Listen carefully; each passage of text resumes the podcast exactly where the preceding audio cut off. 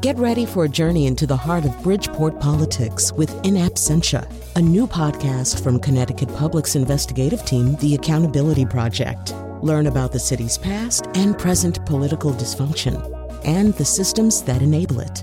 Tune in wherever you get your podcasts. Funding provided by Joe Zimmel and Valerie Friedman.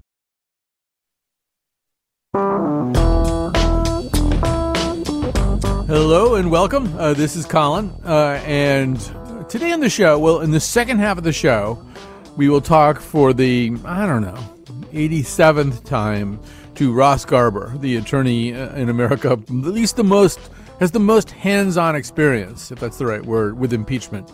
Uh, and has become an astute commentator on impeachments that he is not personally litigating.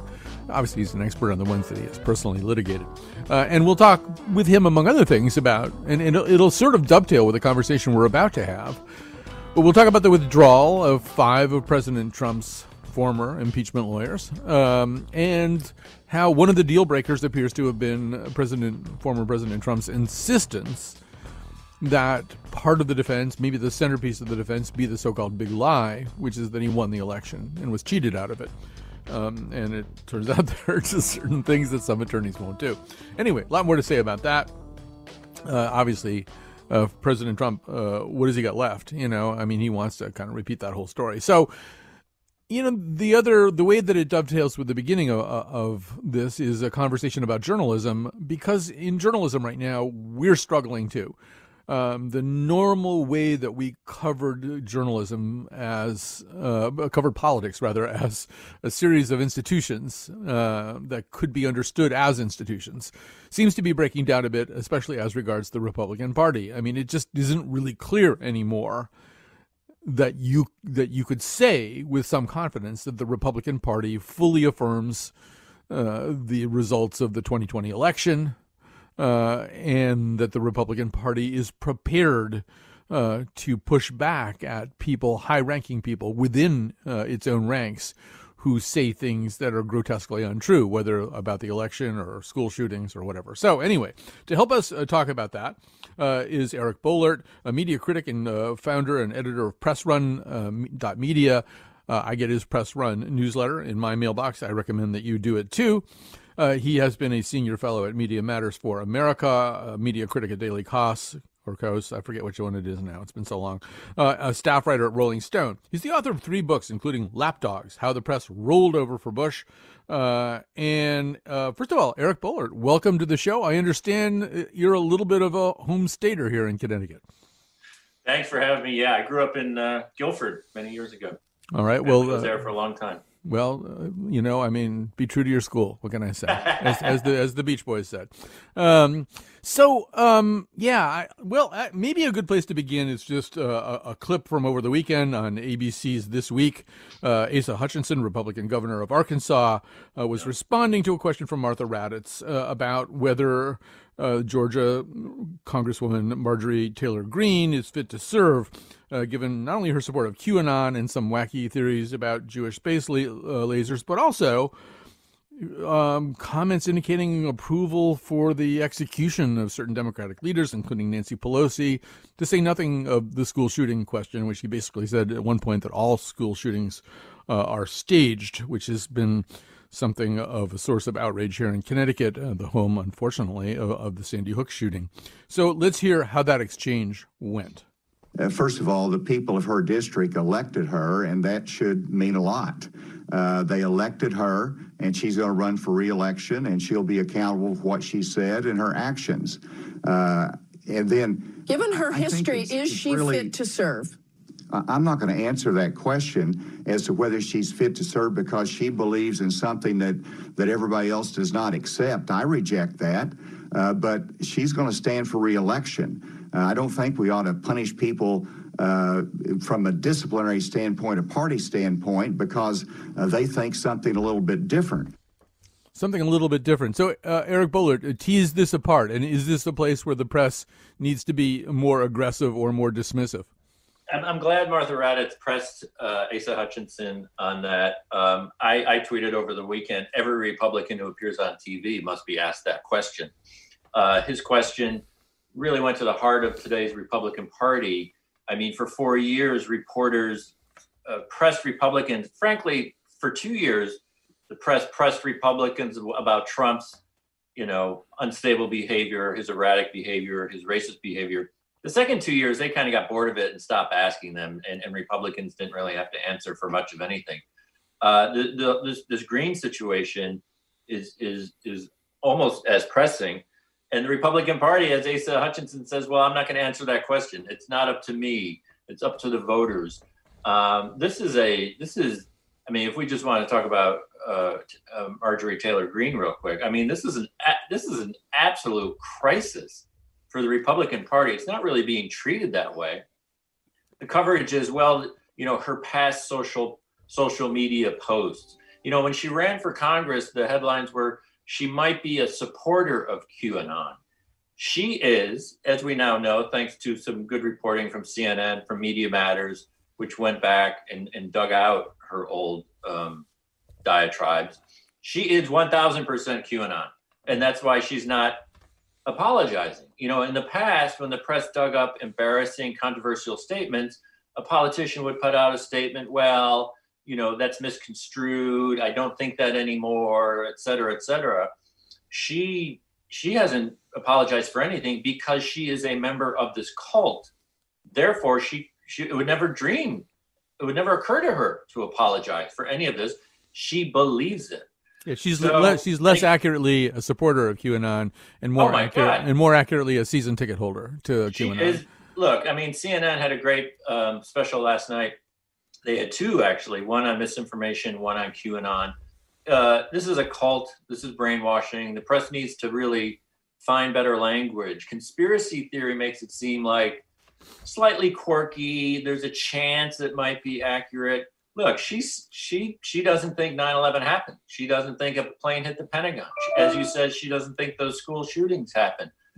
There's never been a member of Congress who has who has espoused these things GOP and Asa Hutchinson says, well, she's up for reelection. She's 12 days into her first term. Are you kidding me?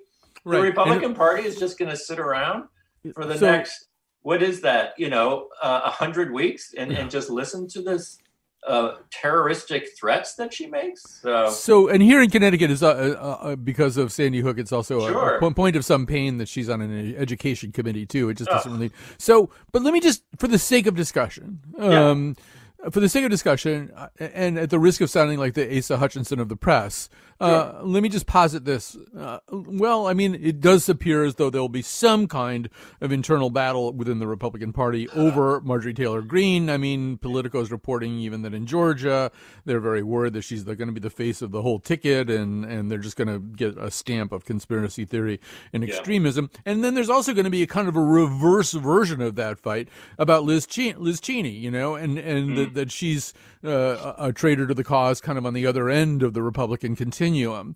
So, I mean, if I were the Asa Hutchinson of the press, and maybe I am, uh, I might say, so th- let them have their fights, and we'll cover oh, yeah, the fights. Yeah. And, and, that's our job, right? We'll cover their fights. It's, we don't have yeah. a bigger job than that. So, what, what is, what's your response? Well, uh, you, you mentioned you, you read my newsletter, so you know I've written about this a lot. This, mm-hmm. this the, the Beltway press loves to present this idea that the Republican Party, particularly in the Trump era, is coming unglued there's a there's an internal civil war. There's going to be a reckoning.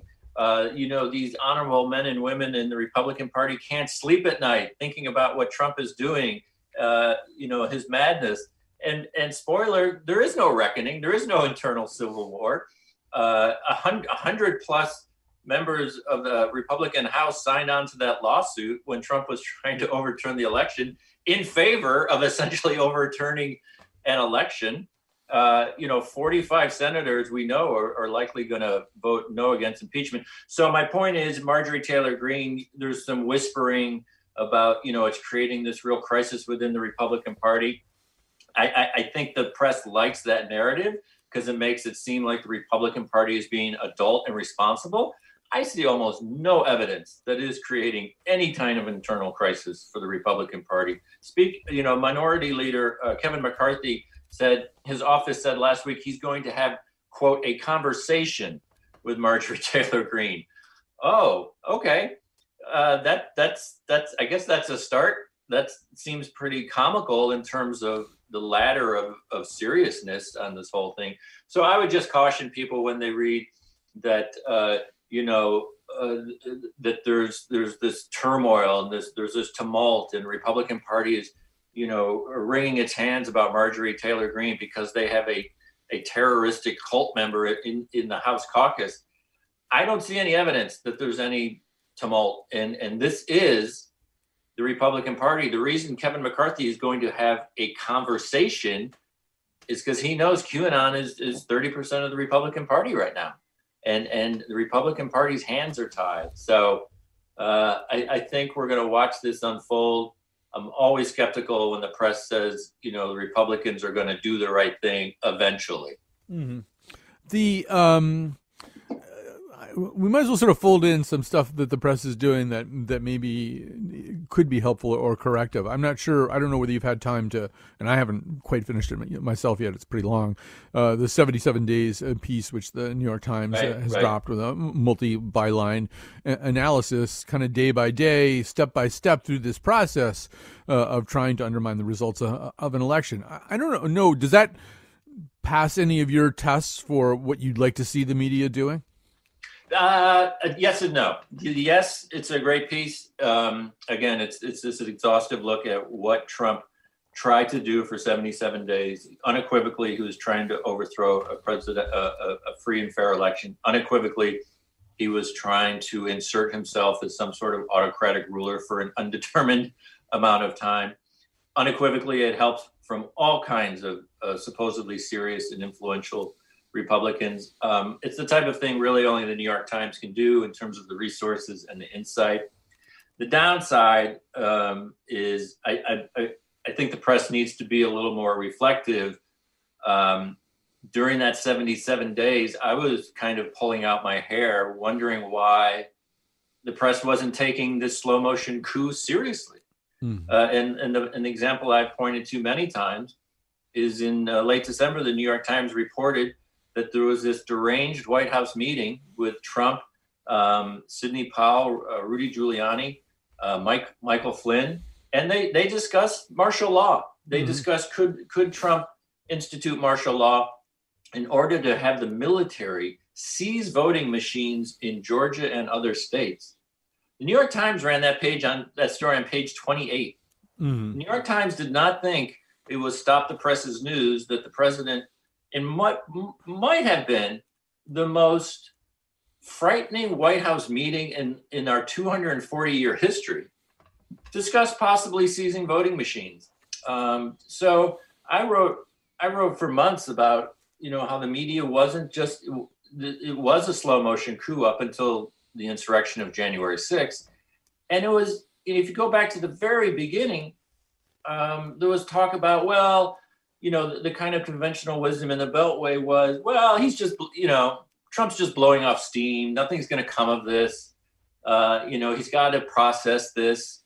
Um, what's there was a faint, there was now infamous quote from a Republican operative to Politico. What's the downside mm-hmm. uh, to kind of playing along with this? And, and obviously, we now know the downside. So um, that that piece that the Times did is, is really instructive, and hopefully it'll be read in, in terms of a history, but the press failed for two or three months after the election uh, because the press doesn't like to talk about what a radical, dangerous entity the Republican Party has become, doesn't like to talk about a huge portion of the Republican Party over the winter signed on to the idea of throwing out millions of valid votes because they didn't like the election results. Um, the, the press loves the idea that the Republican Party is still this center right entity. It's a mainstream player. Um, it's filled with lots of serious uh, people, but if you look at the record, it's hard. It's hard. It becomes harder and harder to prop that idea up. So we're going to grab a quick break. We're talking to Eric Boehlert. You should be getting his uh, newsletter press run. I do. Um, and when we come back, I'd like to just sort of build on that a little bit and maybe just talk about what would it look like if the press did as you suggest or or stopped doing what you just described. Uh, what would the press's coverage be like if it acknowledged that painful reality. But let's take a very, very quick break and we'll be back to talk about that.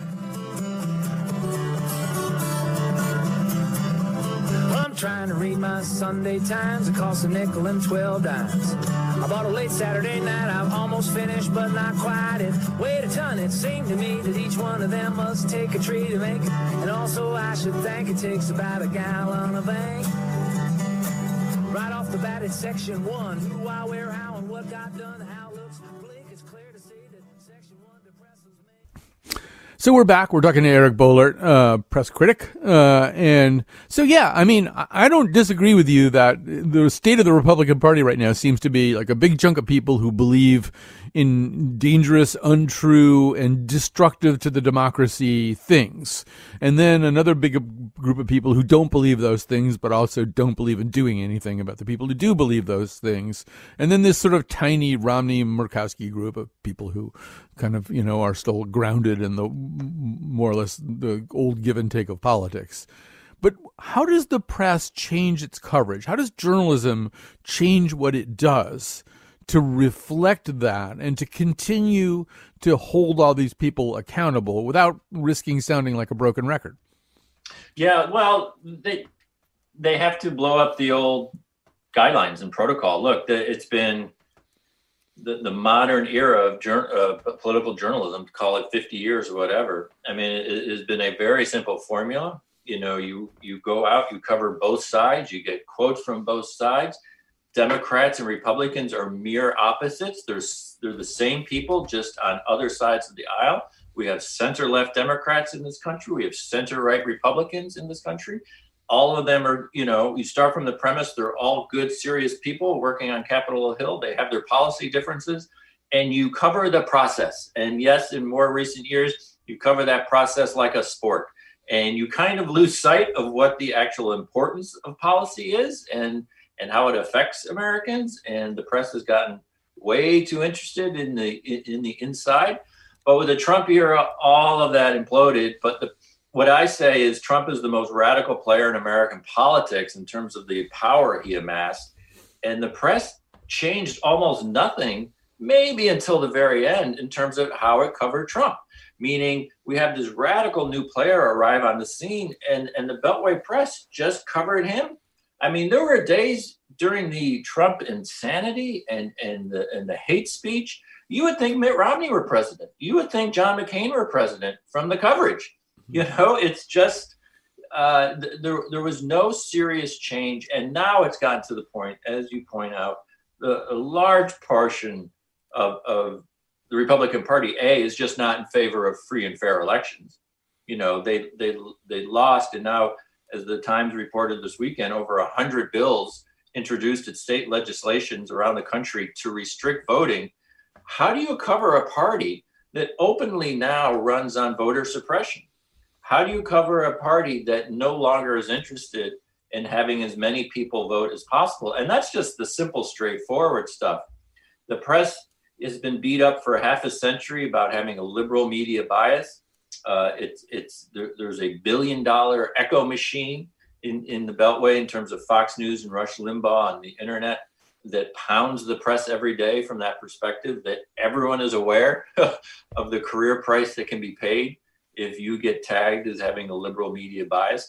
So there's an incentive for the press to cling to that tradition of both sides. Let's cover the process. Let's pretend everyone is a good faith player that just does not represent the Republican Party today. I mean, if that insurrection didn't didn't prove that, uh, then people just aren't paying attention. But again, they, they there's a, there's a com- total reluctance to break up this norm, this mold, but it, because it has been very successful and very lucrative for the Beltway press for decades.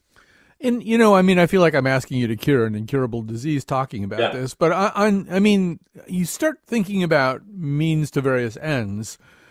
And I mean, the truth is, if the Washington Post and the New York Times and name three or four other mainstream legacy press organizations really went after uh, Marjorie Taylor Greene and really kind of held her up uh, and and also pressed Republican politicians really hard on why they're not doing anything about this. First of all, she you know, she's already raising a hell of a lot of money off sure. of this kind of thing.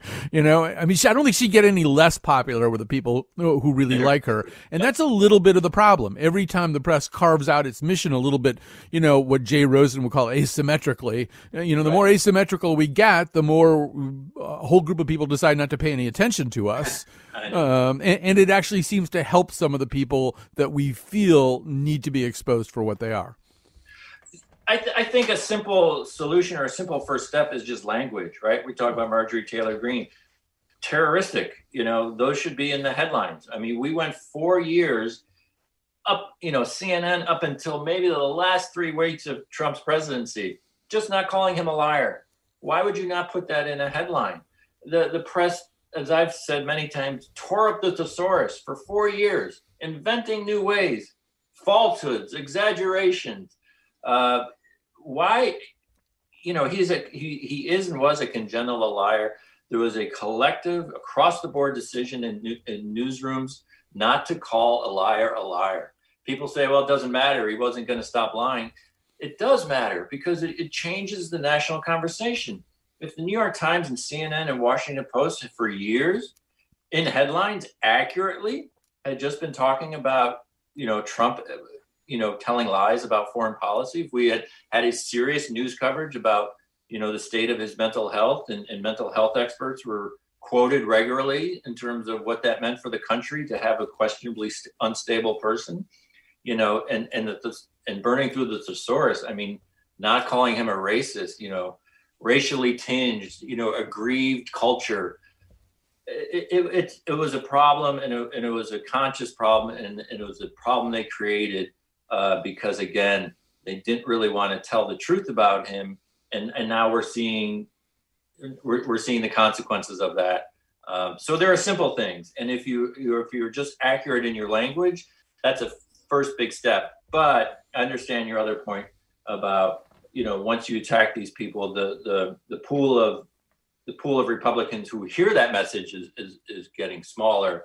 That unfortunately, I don't have the answer for. I mean, it does seem maybe journalism is in the process of restructuring itself a, a bit, and and you know, I mean, people like me are going to read Heather Cox Richardson's uh, newsletter, and a bunch of other yeah. people are going to listen to Ben Shapiro. And then there's this job that used to be in the middle somewhere, you know, that right. was that was a, a kind well, of refereeing job. And I'm just wondering whether you think that job can exist given how solidly people have run out to the extremes.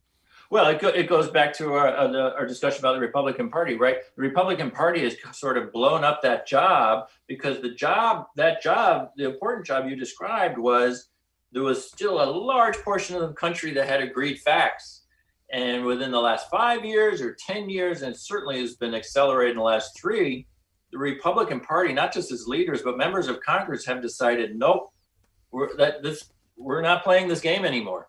We do not agree on central facts. And so they just ran for the exits, and that left the press, which traditionally dealt with, as you say, the fact checking and and and, and you know uh, the the real world. They looked around and, and and there's no Republicans left in the room. And so what are they supposed to do?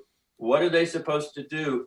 Uh, when one of our two major political parties no longer really supports free and fair elections, no longer supports um, you know a factual conversation on really any significant policy discussion.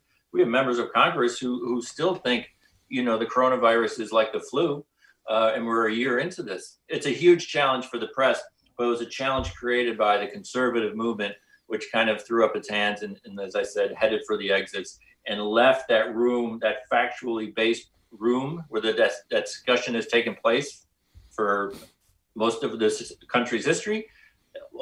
Only one side left in that room, and that is a problem. And that is a problem for the press. They're still pretending Republicans are in that room, but you and I both know it's pretty empty in there.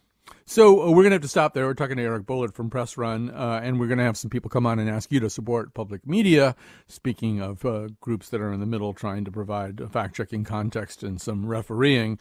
Uh, but as we go out, we, are going to kind of pull an Eric Boehlert because uh, at the end of his newsletter, no, no matter how saturnine uh, and acid tongued he has been, he almost invariably presents us with a terrific piece of music to listen to, possibly a product of his Rolling Stone days. So we're going to go out with Hailey Whitters uh, and fill in my cup. You want to say something? You got about 30 seconds. You want to set up this clip for us?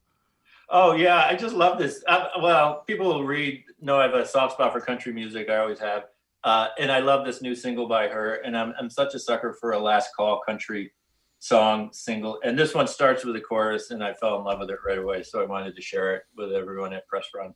All right, Eric, fun to uh, spend time with you after reading your stuff all these years. Uh, and let's go out with one of your favorites. Bartender, it ain't the bottle,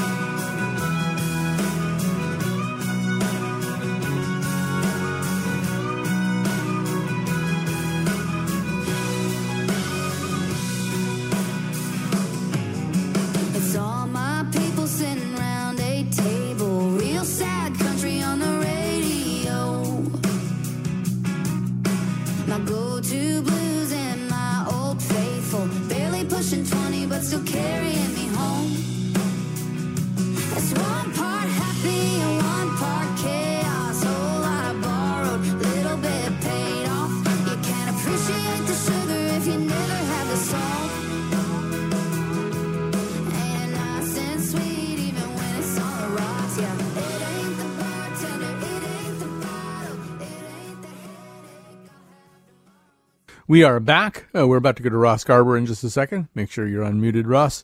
Uh, but before we do that, I first of all want to thank you. uh, If you did make a pledge just now, we really need people to. Well, we don't need people. We want people to pledge during our show. It helps our show, obviously, if people care enough while we're on the air to make a pledge. I know you don't want to miss anything either, so um, I get that too. So, but anyway, we do try to pledge, you know, say before two o'clock. Um, and I also want to thank Cat Pastor. She's uh, here in the studio. They're in the studio. Uh, she's the technical, technical producer, making the whole thing happen. You also just heard her during the pledge break, maybe. Uh, uh, so she does everything basically, except the job of Betsy Kaplan, who is the senior producer of this show and the producer of this particular episode. I'm lucky to have both of them on my team. And let's get going here. It is time to talk to Ross Garber, uh, the principal at the Garber Group, specializing in political investigations and impeachment. Uh, he's a legal analyst for CNN and he teaches at Tulane Law School. He's been on our show many times. He too is a homeboy. Uh, so good to have uh, him back on the air. Hi, Ross. Hey, it's good to be with you. See, I, but I, I learned from the last guest that we can pick our own music. Yeah. And I, I wish I knew that in advance. Cause yeah. Well, from, I, from now on, just tell Betsy, what would you have picked? Um, so I, I saw a documentary this weekend on the Avett brothers. Oh, yeah, uh, that. Judd Apatow did, which was terrific. And so the the country music that came into this segment reminded me that I've been listening to the Avett brothers nonstop uh, all weekend. So Um, that's yeah, probably what I do. Years and years ago, they were actually on, on our show, and they were quite, or one of them anyway, was quite charming. Uh, and I think it was Jermaine Avett, but I'm not sure. Uh, and uh, I would have guessed lawyers, guns, and money for you. But um, so let's talk a little bit about this situation. Uh, you have been an impeachment lawyer. I'm guessing that you, it didn't really, it might have occurred to you to quit on the eve of impeachment, but I'm pretty sure you never did that. Um, President Trump now finds himself uh, needing to regroup his defense team after five of them on rather sharp, short notice disappeared. What are we, what should we conclude about that? Well, I mean, you know, we've heard rumors, and you know, I've heard from a variety of people, you know, either involved or tangentially involved, and everybody's sort of got their own story. But it seems like the narrative that's emerging is that there was a a disagreement between the president and the legal team about the appropriate approach to take, with the president wanting to re-argue again about whether the election was stolen, and the lawyers uh, disinclined and ultimately refusing to do that. And then there was this notion that you know there kind of wasn't chemistry between the president and the lawyers too, which apparently is important to the president. Well, you know, I mean, to that first point, though, um, uh, that you know, I mean, this notion that he wants to repeat this argument, he wants to have it be perhaps even the fulcrum of his defense that yes, the election they cheated, they cheated, the election was stolen from him. It's hard for me to see, and we can we can sort of backtrack from here and talk about sort of even the basis of the impeachment and whether you think uh, it has much traction at all. But it's uh, it's hard for me to understand how that could be a defense. In other words, if you think the election was stolen from you, uh, you go to court, which is what he did sixty plus times. Uh, there's things you can do if you think the election is stolen from you. Uh, there's two branches of government at your disposal, and he made the best possible use he could, or the worst possible use he could, of each of those branches, and exhausted those remedies. How would that even be a useful defense at this point. All right, Colin, you you are now being burdened by your rationality and your kind of common sense, uh, and it, none of that is what's going on here. So I, what I think is going on is the president is coming into this process, and he sees that he's going to be acquitted. I think that's what he perceives. That there's no that there's no risk really in this proceeding. And so once you take that as a given, then all right, uh, if you're him, then you know what can I get out of it? And so I think what he's trying to get out of it is is not an acquittal because he thinks that's a foregone conclusion. It's all right. Well, now this is a forum for him to kind of do the spin that he's been trying to do and we've seen him do for months which is that this was a stolen election I think, that, I think that's what he views from his point of view this trial is about so words, um, yeah. about about advancing the ability for him to advance this narrative this is you know there's so many ways in which impeachment is such a bizarre process um, because it really is neither fish nor fowl, although, fowl, although it resembles a little of both. I mean, for example, I, I know at one point one of the people trying to help President Trump find legal representation was Lindsey Graham. Lindsey Graham's on the quote unquote jury, you know, which is typically not what jurors do. They don't try to help the defendant uh, find a, a, good lawyer here. The the jury is also made up of potential victims of the crime. If in fact we are going to to, to say that uh, the storming of the Capitol, uh, as incited by President Trump, well, it was a crime, obviously, and, and they could have been much more significant victims of it had they been kind of in the line of fire, so to speak. It just seems like it's such a strange thing to have a jury that has somebody helping the defendant find a lawyer and a jury that includes people who m- might really feel genuinely injured by the crime itself. It, well, it, it's so strange that in the Clinton impeachment trial, one of the House managers referred to the senators as a jury, which drew an objection from one of the senators. I think it was Senator Harkin, who said, Wait a minute, I object. We are not a jury. And the Chief Justice actually sustained the objection and hmm. admonished the House managers to not refer to the Senate as a jury.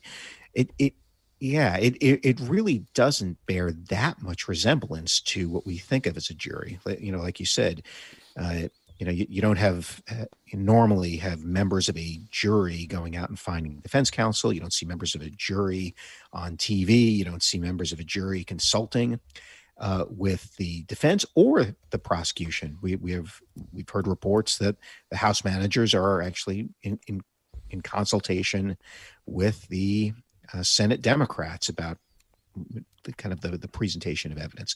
So yeah, it, it, it's it's you know it's kind of this amalgam of legal concepts and also uh, raw politics, and they're so rare that you know there really aren't that many firm rules that you know guide anybody in the process.